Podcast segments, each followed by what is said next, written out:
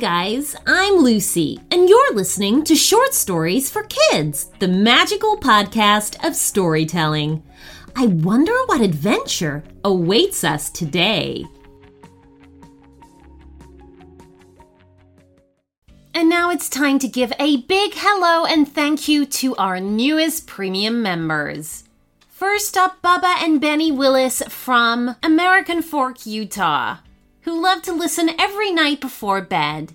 Wolfie, age 7 from Maine, Sarah Lou from Vancouver, Canada, and Brian and his little sister Chloe from Northampton in the UK. Hi, guys!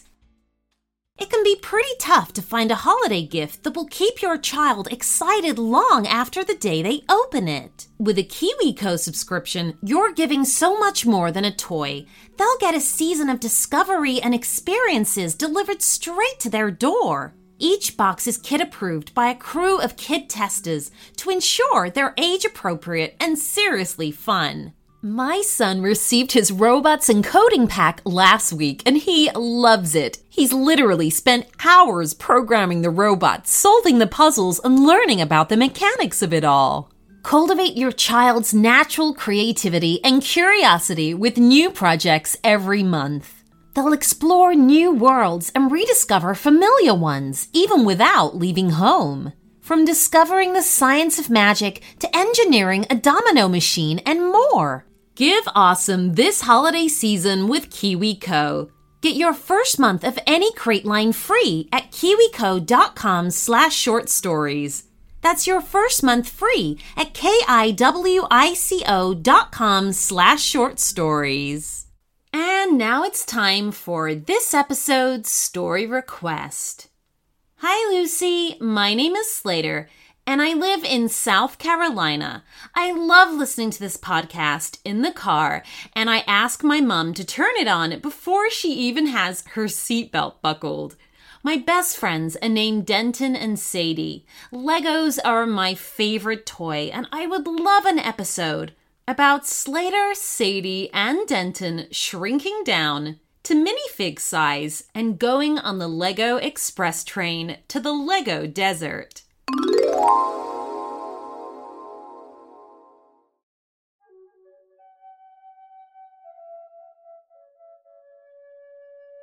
What are you building? asked Denton. Denton was sat on Slater's bedroom floor, having just arrived with Sadie. All around them were piles of Legos and half built vehicles and towers. Is it a spaceship? asked Sadie. This, asked Slater, pointing to the boxy shape with various Lego blocks sticking outwards. No, it's not a spaceship. It's a transforming machine. I built it this morning. Wow, said Denton, looking impressed. But what does it transform you into? You'll see, smiled Slater. But first, help me with this. Slater reached under his bed and dragged out a box of Lego train tracks, which the three of them connected together into a large circle. Then, very carefully, Slater set down a magnificent Lego steam train onto it. Oh, that looks amazing, said Sadie. Did you build that? Slater nodded. Yep, sure did. Good, isn't it? It's fantastic, said Denton, bringing his head down low to stare into the carriages behind the engine. This is so awesome. Slater added a Lego cactus alongside the track and then declared that they were ready. Okay, we all need to be touching, he said, and reached out with his left hand to touch Sadie's shoulder. Sadie, in turn, reached out and touched Denton's wrist, while Denton rested his hand on Slater's elbow. Ready? Slater asked. The other two nodded. Slater reached for the Lego transforming machine and flicked a switch. There was a dazzling bright light, but it didn't fade away. Instead, the three of them were left blinking as they struggled to get their eyes to adjust. And as they did, they gasped with amazement. They were outside under a very hot sun, and under their feet was the dry and dusty ground of the desert. They were stood beside a very tall and spiky cactus. But even more astounding than all that was the enormous steam train alongside them, puffing out steam as it rested on the hot rails. That's your train, said Denton, his mouth hanging half open. Sure is, said Slater proudly. Can we ride on it? asked Sadie. That's the idea, smiled Slater. We need to get round the other side, though. He led them around the front of the engine to where a small platform and station house was built. All aboard! shouted the train guard. Hey, that guy's a Lego minifigure, said a stunned Denton. But he's the same size as us, added Sadie. Or we're the same size as him, corrected Slater. Slater opened the carriage door and they all climbed aboard, finding themselves in a carriage with several other minifigures. Good morning, said a man in a black cowboy hat as they passed him. Good morning to you, nodded Sadie and Denton. They found a spot to sit together, and no sooner had they settled than the train shuddered and they began to move. Where exactly are we going? Denton asked. Nowhere in particular, replied Slater. I thought it would just be fun to take a ride through the desert. Oh, I love it, said Sadie, staring out of the window. She could see a cart being pulled by a Lego pony as they began to pick up speed. The sun was strong through the glass, and they were enjoying the warmth on their faces. It was really quite relaxing watching the Lego desert roll past. Until, that is, a commotion broke out at the front of the carriage. The mini figure with the black hat was standing up, waving something in his hand. Listen up, ladies and gentlemen. This here's a robbery. I want all your valuables put in this bag. Your watches, your jewelry, your purses, and all your money. He's got a gun, said Sadie as quietly as she dared.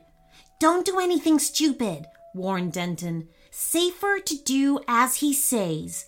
The robber moved down the carriage as it gently rocked from side to side. Nobody was looking at the view out the window anymore. People were putting necklaces and billfolds and pocket watches into the bag as it was pushed under their noses. In no time at all, the robber was standing over the three of them. Quickly now, stick your valuables in here, he growled. But we don't have any, explained Slater. Not even a watch? Asked the robber. Sorry, said Slater with a shrug of his shoulders. I don't believe ya, sneered the robber. Stand up and turn out your pockets. Slater, Denton, and Sadie all stood up and pulled their pockets inside out. Between them, all they had was a used paper tissue, a candy wrapper, and a crumpled Pokemon card. The robber was not impressed and looked at them through angry eyes. But before he could utter a word, the train lurched, causing them all to stagger. Denton's hand shot upwards to steady himself, grabbing the emergency stop cord. Now the train really did lurch as the brakes came on. Everyone fell backwards, either into their seats or, like the robber, sprawling down the aisle. His open bag scattered its contents, while his gun fell from his grasp.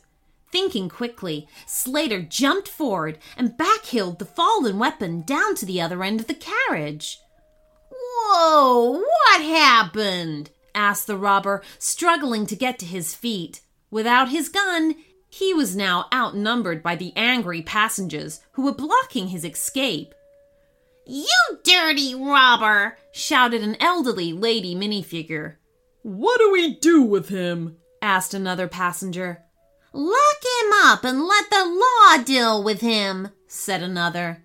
But where? asked the elderly lady. We're in the middle of the Lego desert. Leave that to us, said Slater. Just give us a few minutes. To the passengers' great surprise, Denton, Sadie, and Slater began to pull apart the rear of the carriage. Up came the seats, off came the roof, and down came the walls until they had a nice pile of Lego bricks around them. Then, just as quickly, they got to building it all back up again, but using the bricks differently. When they were done, the back of the carriage had been transformed into a sturdy jail cell. Oh, that's perfect, said the elderly lady, clapping her hands. The robber was bundled inside and the door securely closed. That should hold him off until we find a sheriff, said Slater. Moments later, the train was on its way once more. They passed towering columns of rock and crossed deep ravines on long Lego bridges. They saw animals too, including Lego buffalo and even a coyote.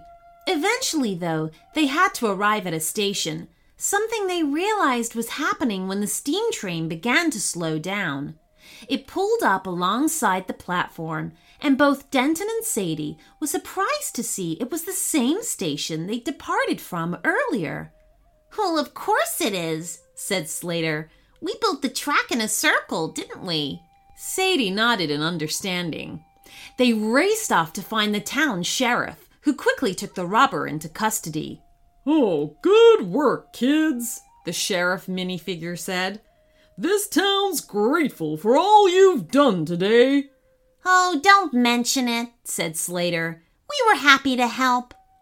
Excuse me, asked Denton, but do you know what time it is? The sheriff pulled out his pocket watch. Well, it's coming up for five in the afternoon, young man. Oh, I need to get home, Denton said, looking worried. Me too, added Sadie. One day soon you'll not need to ask me the time, explained the sheriff, pointing to an empty patch of dusty ground at the town's center. That's where one day we'll build our magnificent town hall with a big clock tower, he said. If we can find the time, that is.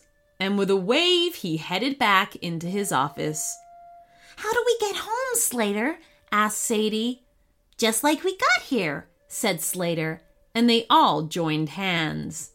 In the blink of an eye, they were back in Slater's bedroom, stood around the circular train track.